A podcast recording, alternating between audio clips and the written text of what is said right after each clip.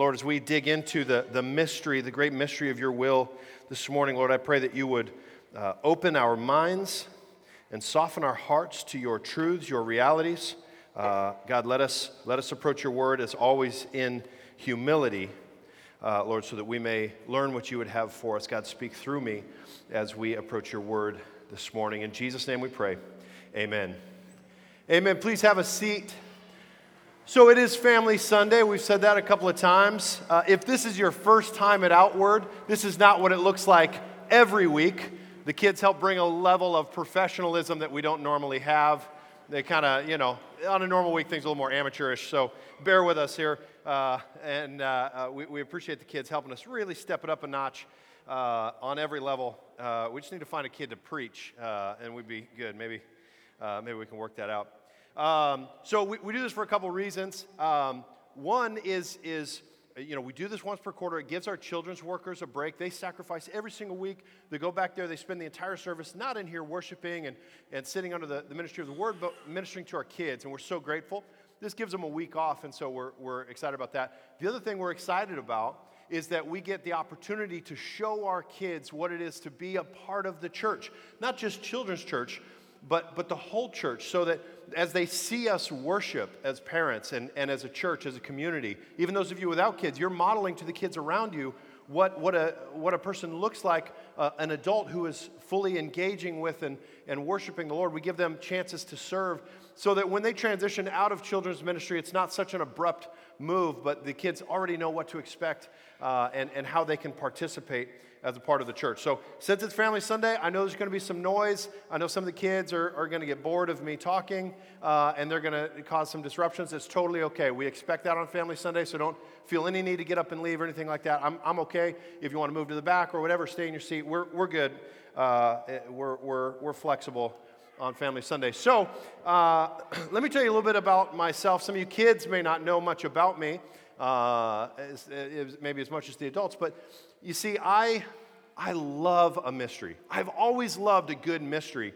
In fact, as a kid, I would read uh, the Hardy Boys books. Anybody read the, the Hardy Boys book? Yeah, yeah, a few. Right? I love the mystery. I love that they, they go in with the, with the uh, desire to solve this mystery. Who did it? When did they do it? Where did they do it? What, what was happening there? Um, I, I, love that. You, I also loved uh, Sherlock Holmes books, right? I love Sherlock Holmes. Maybe, maybe some of you have enjoyed Scooby Doo, right? The other great mystery series.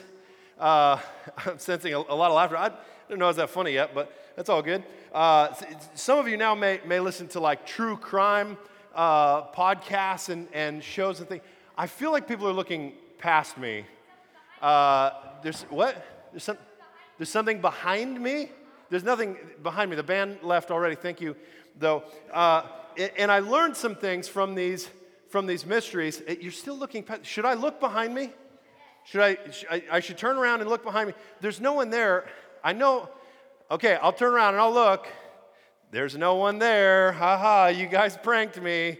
That's good. I don't know how you're all in on it, but that's, that's good. So I learned from these, uh, from these books and from these shows that to discover, to get to the bottom of a good mystery, you need to know three things. You need to talk to witnesses, you need to talk to experts, and you need to examine the evidence, I still feel like people are, are looking past me.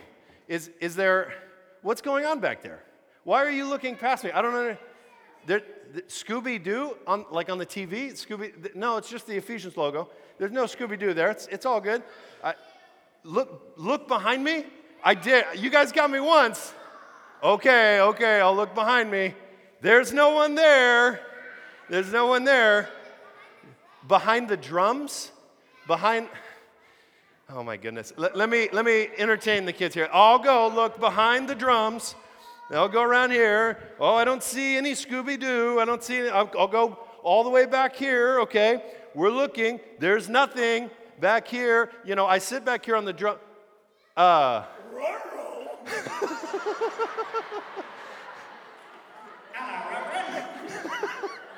uh, he- hello, you, you got. Uh, this is quite the interruption. You want to you want to join me up, up front here?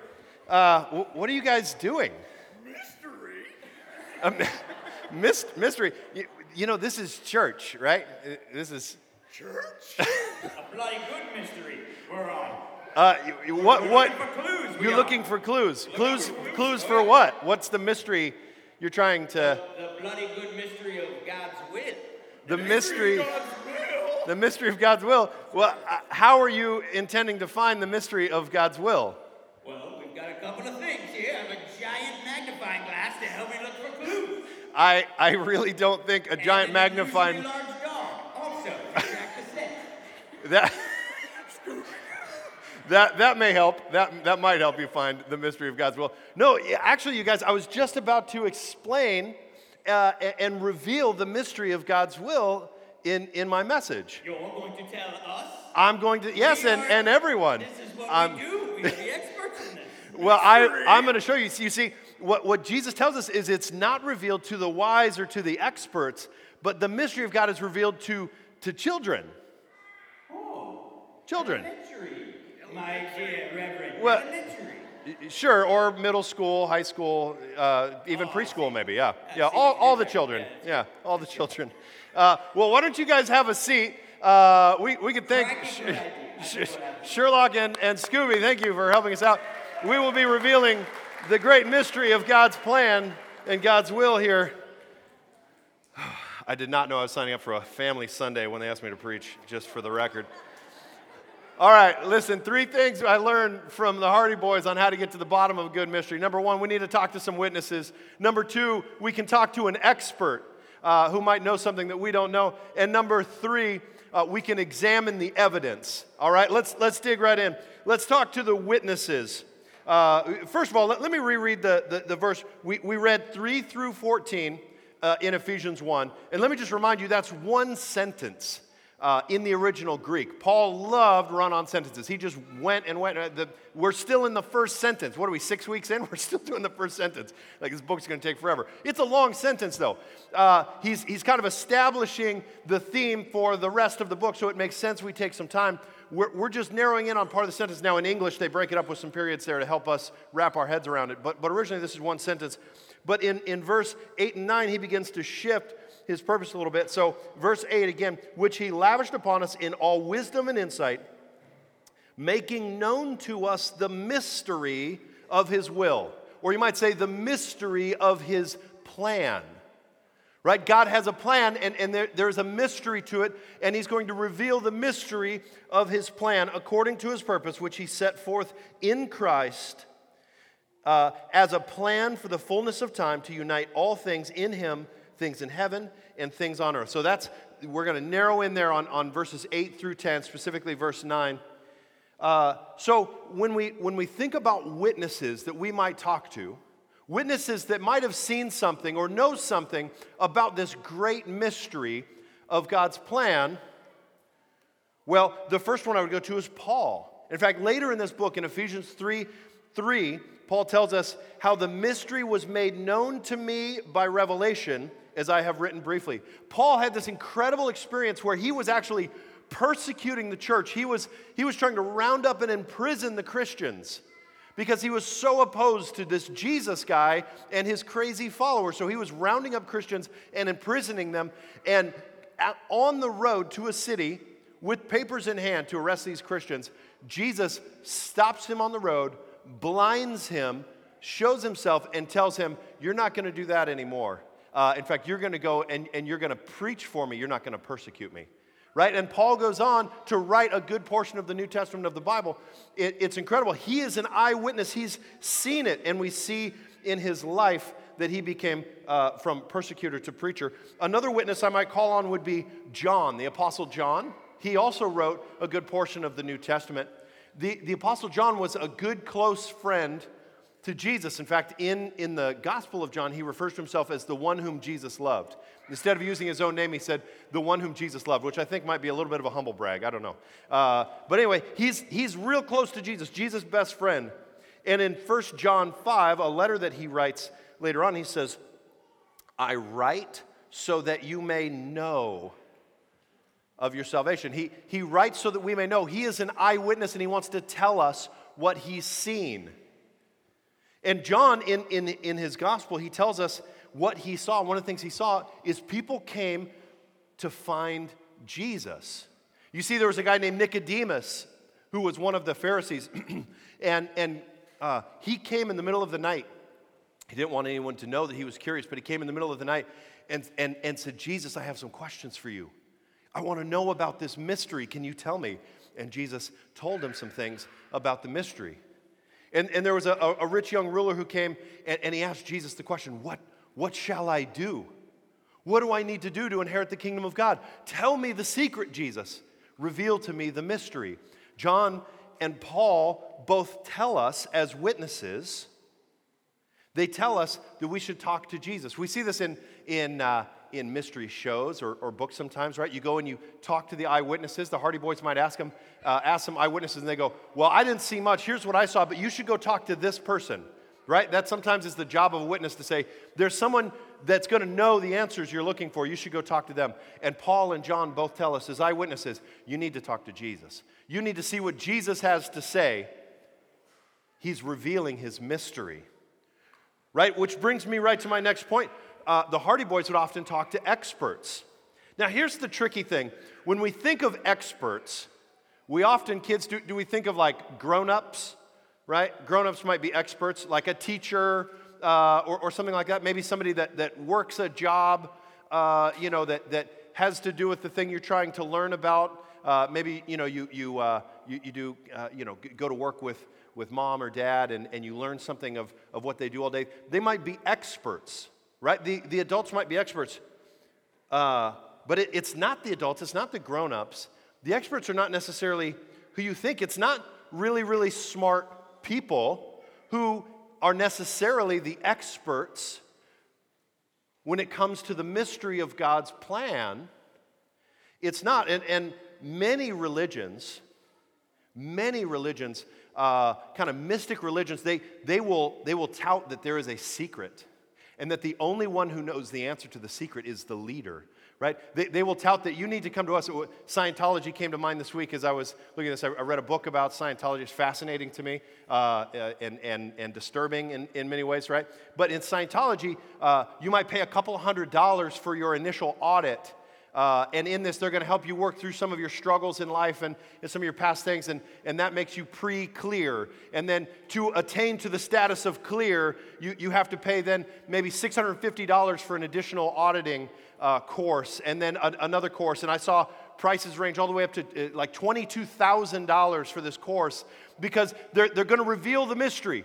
Uh, if you just shell out some cash, they'll reveal this great mystery to you.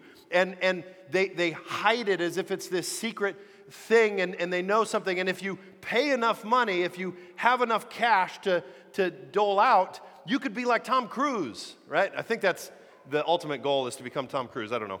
Uh, that's where it all falls apart for me. I, I don't know. I like Top Gun, but it's, it's all good. Uh, so, but it's not, it's not really, really smart people. That's not who this, uh, who the experts are. Let, us read Matthew 11, 25. Jesus tells us something here. Uh, Matthew 11, 25, it says, At that time, Jesus declared, I thank you, Father, Lord of heaven and earth, that you have hidden these things from the wise and the understanding, right? That's the, the grown up category, the wise and the understanding. Uh, you've hidden these things from the wise and understanding and revealed them to little children. Oh, Father, the Father God has revealed these things to the children. Oh, this is exciting. This is getting good here. Uh, uh, yes, Father, for such was your gracious will. All things have been handed over to me by my Father, and no one knows the Son except the Father, and no one knows the Father except the Son, and anyone to whom the Son chooses to reveal him. You see, in, in Romans, it tells us that, that claiming to be wise, people became fools, right? That, like, as people grow up, as we become adults, we start to think ourselves very wise. We start to think ourselves very smart uh, sometimes, and, and we stop looking for God and, and we start acting like we're our own gods, right? This is the great folly that people, uh, mankind has fallen into from the garden on, that, that we try to be like God. We try to be in control of everything. We have a plan and a purpose and a will, and we are moving in this direction. And claiming to be wise, we've become fools. We're not God. We're not God, right? In many ways, the children have it right. They, they look for God, they, they, they look for the one who made everything, they look for uh, the real expert. So, the experts uh, that we should talk to, it, it's not the grown ups, it's, it's not the leaders of the church, it's not somebody who claims to have figured something out uh, or seen some magical golden plates or anything like that. It's, it's not that, but instead, it's Jesus. Who's the expert? Well, Jesus even says, No one knows the Father except the Son. How are we to discover the mystery of God's plan if not from the Son of the Father who made the plan? Right? Who knows the Father better than Jesus? Nobody. And then it goes on to say, and anyone to whom the Son chooses to reveal him. And I would argue that it's, it's not necessarily just children, but, but anyone who, uh, right, Jesus tells Nicodemus when he comes to him, you must be born again. We must become children. We, we must submit ourselves to Jesus' leadership, his rule, his reign. We must become children of, uh, in the faith, God's children, and then he reveals to us his mystery. So Jesus is the expert. So we, we talk to the witnesses, they point us to the expert. We, we talk to the expert, we, we look at what Jesus has to say. And then we examine the evidence. What is the evidence of this mystery of God? And, and, and the, the, the mystery here, which, which we'll get into in, in just a moment, uh, it's not a great secret. it was in the verse if you caught it, right? To unite all things together in Christ. What is the evidence that, that the Hardy Boys or Sherlock Holmes or Scooby Doo might examine? What is the evidence? Well, the, the evidence is a life changed. The evidence is in this room. You see, every time the mystery of God's plan is revealed to a person, we see a life changed. Right? We see a life change. These are the evidences we can see.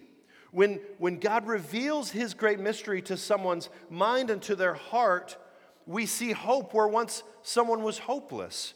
We see purpose in a person where maybe they lacked purpose.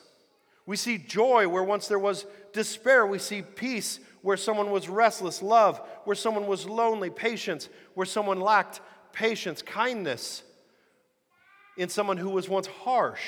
We see gentleness being developed.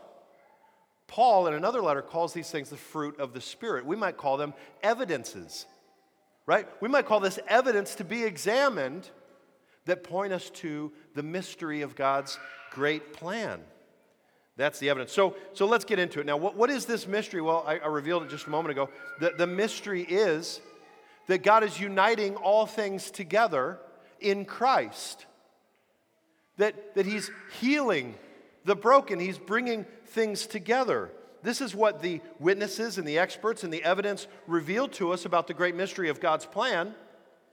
Martyn Lloyd-Jones, uh, who, who is, is just brilliant, he says this, and, and I thought this was helpful. The mystery is not unknowable, but is undiscoverable to the unaided human mind. You see, what we need to discover the mystery of God's will is, is not a bunch of things here. We need God to work in us. We need the Holy Spirit to, to work in us, to enable us to believe, because without God's understanding, without God initiating and working in us, which is what we've been talking about for the last few weeks, without God starting that work, the, the, the mystery of God's plan seems like foolishness. 1 Corinthians 1:18 tells us, "For the word of the cross is folly to those who are perishing, but to us who are being saved, it is the power of God. Right? This is not hard to know intellectually, but it is undiscoverable to the unaided, the natural human mind and will. We, we must have God move in us and draw us to Himself. That's what Jesus tells us. He is uniting all things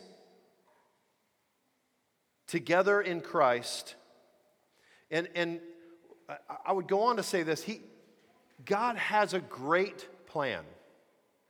God has a great plan, and He is He's working all these things together. He, he's he's going to take the broken and the deteriorating things of the world, and He's going to make them united together in Him, uh, uh, with Him in Christ. This is God's great plan. He's made it known to us. It's clear, it's plain. God wants to heal the broken, He wants to fix that which has been lost. He wants to restore and repair, starting with the relationship between us and Him. We must start with that relationship, the relationship that was broken first in Genesis 3. When mankind decided, Adam and Eve, they took the fruit and they said, We want to be like God. We want to know good and evil. We want to make our own calls. We want to make our own decisions.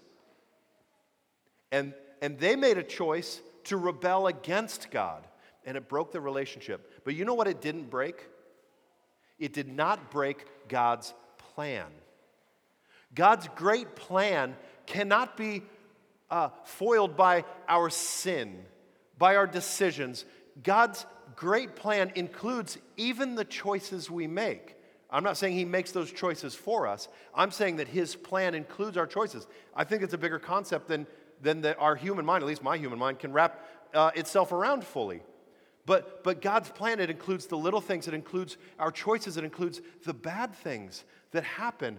All of these things are, are moving to, to a certain direction. The relationship between us and God, it, it was broken. God wants to restore it. But before that can happen, we need Jesus to enter, right? This is where the cross comes in that Jesus came and he lived a perfect life that we should have lived. He, he, he uh, died on the cross in our place for our sins as our substitute, right? And he gives us his righteousness in exchange for our sinfulness. He trades us. This is the great exchange. This is what God is doing to, re, uh, to, to start with healing this relationship between us and him. Isaiah 53:10, uh, it, it says this, yet it was the will of the Lord. Here we go again. This is God's plan it was the, the, we can almost exchange the word will and plan here, right? It was the, the plan of the Lord to crush him, that is Jesus. He has put him to grief. When his soul makes an offering for guilt, he shall see his offspring. He shall prolong his days. The will of the Lord shall prosper in his hand. Out of the anguish of his soul, he shall see and be satisfied. By his knowledge shall the righteous one my servant, make many to be accounted righteous. There it is, right?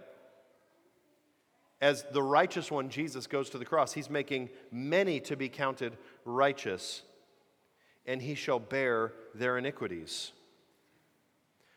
Before Jesus came and went to the cross, the, the mystery, the great mystery of God's plan was this all things in history good and bad, all the sinful choices people were making, all of the good things that happened. It, it, was all moving history to a moment where Jesus would come, God in the flesh, and he would die on the cross for our sins.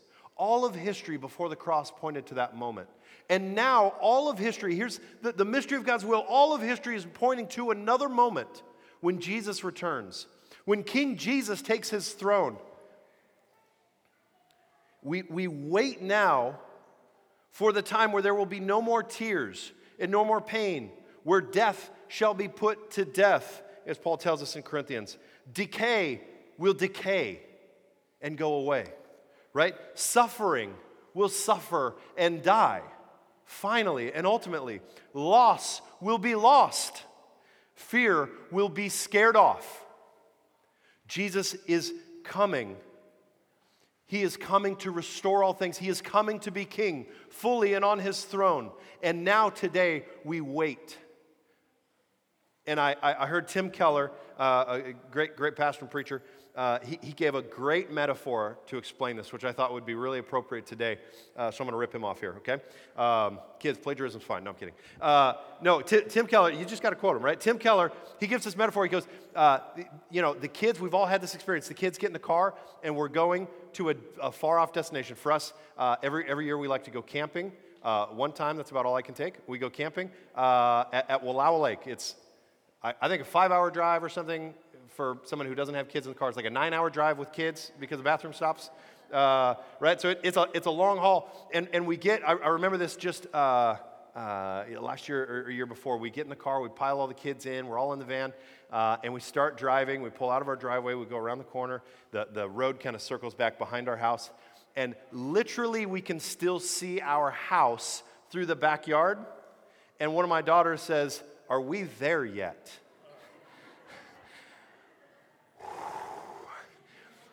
Nine hours to go. Uh, sweetheart, we, we are not there yet. Uh, technically, I'm not sure you can say we've started uh, because we can still see the house. This is what it's like in this life. There is this great destination where Jesus is king and all things are made right. And we're in the car. Dad's driving, right? Who seems all powerful. He's in control of the speed at which this happens. And the kids want to know why don't you go faster? Why aren't we there yet? Why am I uncomfortable? Dad, I'm hungry, right? All of the things we hear from our kids in the back seat. And, and, and as a dad, I might explain well, there's, there's speed limits, uh, right? I can't just go any speed I want. There's also physical limits. We cannot teleport uh, to Wallowa Lake. We, that, that doesn't happen. Uh, and, and so this is going to be long and it's going to be uncomfortable at times. We can make the best of it, but it's going to be a little uncomfortable until we get to that destination. And, and that is the, the time uh, at which we're in right now. So let's, let's not doubt the mystery of God's great plan, but let's just know that, that we have not yet seen it fully realized, but God is moving that direction. All things in history, big and little, good and bad, it's all pointing, it's all headed toward that time. God works together all things for the good of those who love Him if Jesus is your king, then everything that's happening in the world is for your good because it's bringing about Jesus' full and complete kingship. But it's for, for those who love him. If Jesus is not your king, if you prefer to be your own king, then every single thing that's happening in all of the world is against you. Everything that's happening in God's great mysterious plan is actually working to dethrone you and to place Jesus on the throne properly. It is good for those who love him. It's not so for those who don't. Let's love him. If you have not, given, give your life to him. Let him be king. He's made for it. Let me pray. Father God, we love you so much, and we are so grateful uh, that, that you have a great plan, God, that we can take peace in knowing that you have a great plan. God, we can rest knowing that you are in control of all things and we don't have to be. God, would you help us to trust in your plan? In Jesus' name, amen. Uh, I'm going to invite the ushers forward right now as, as the band.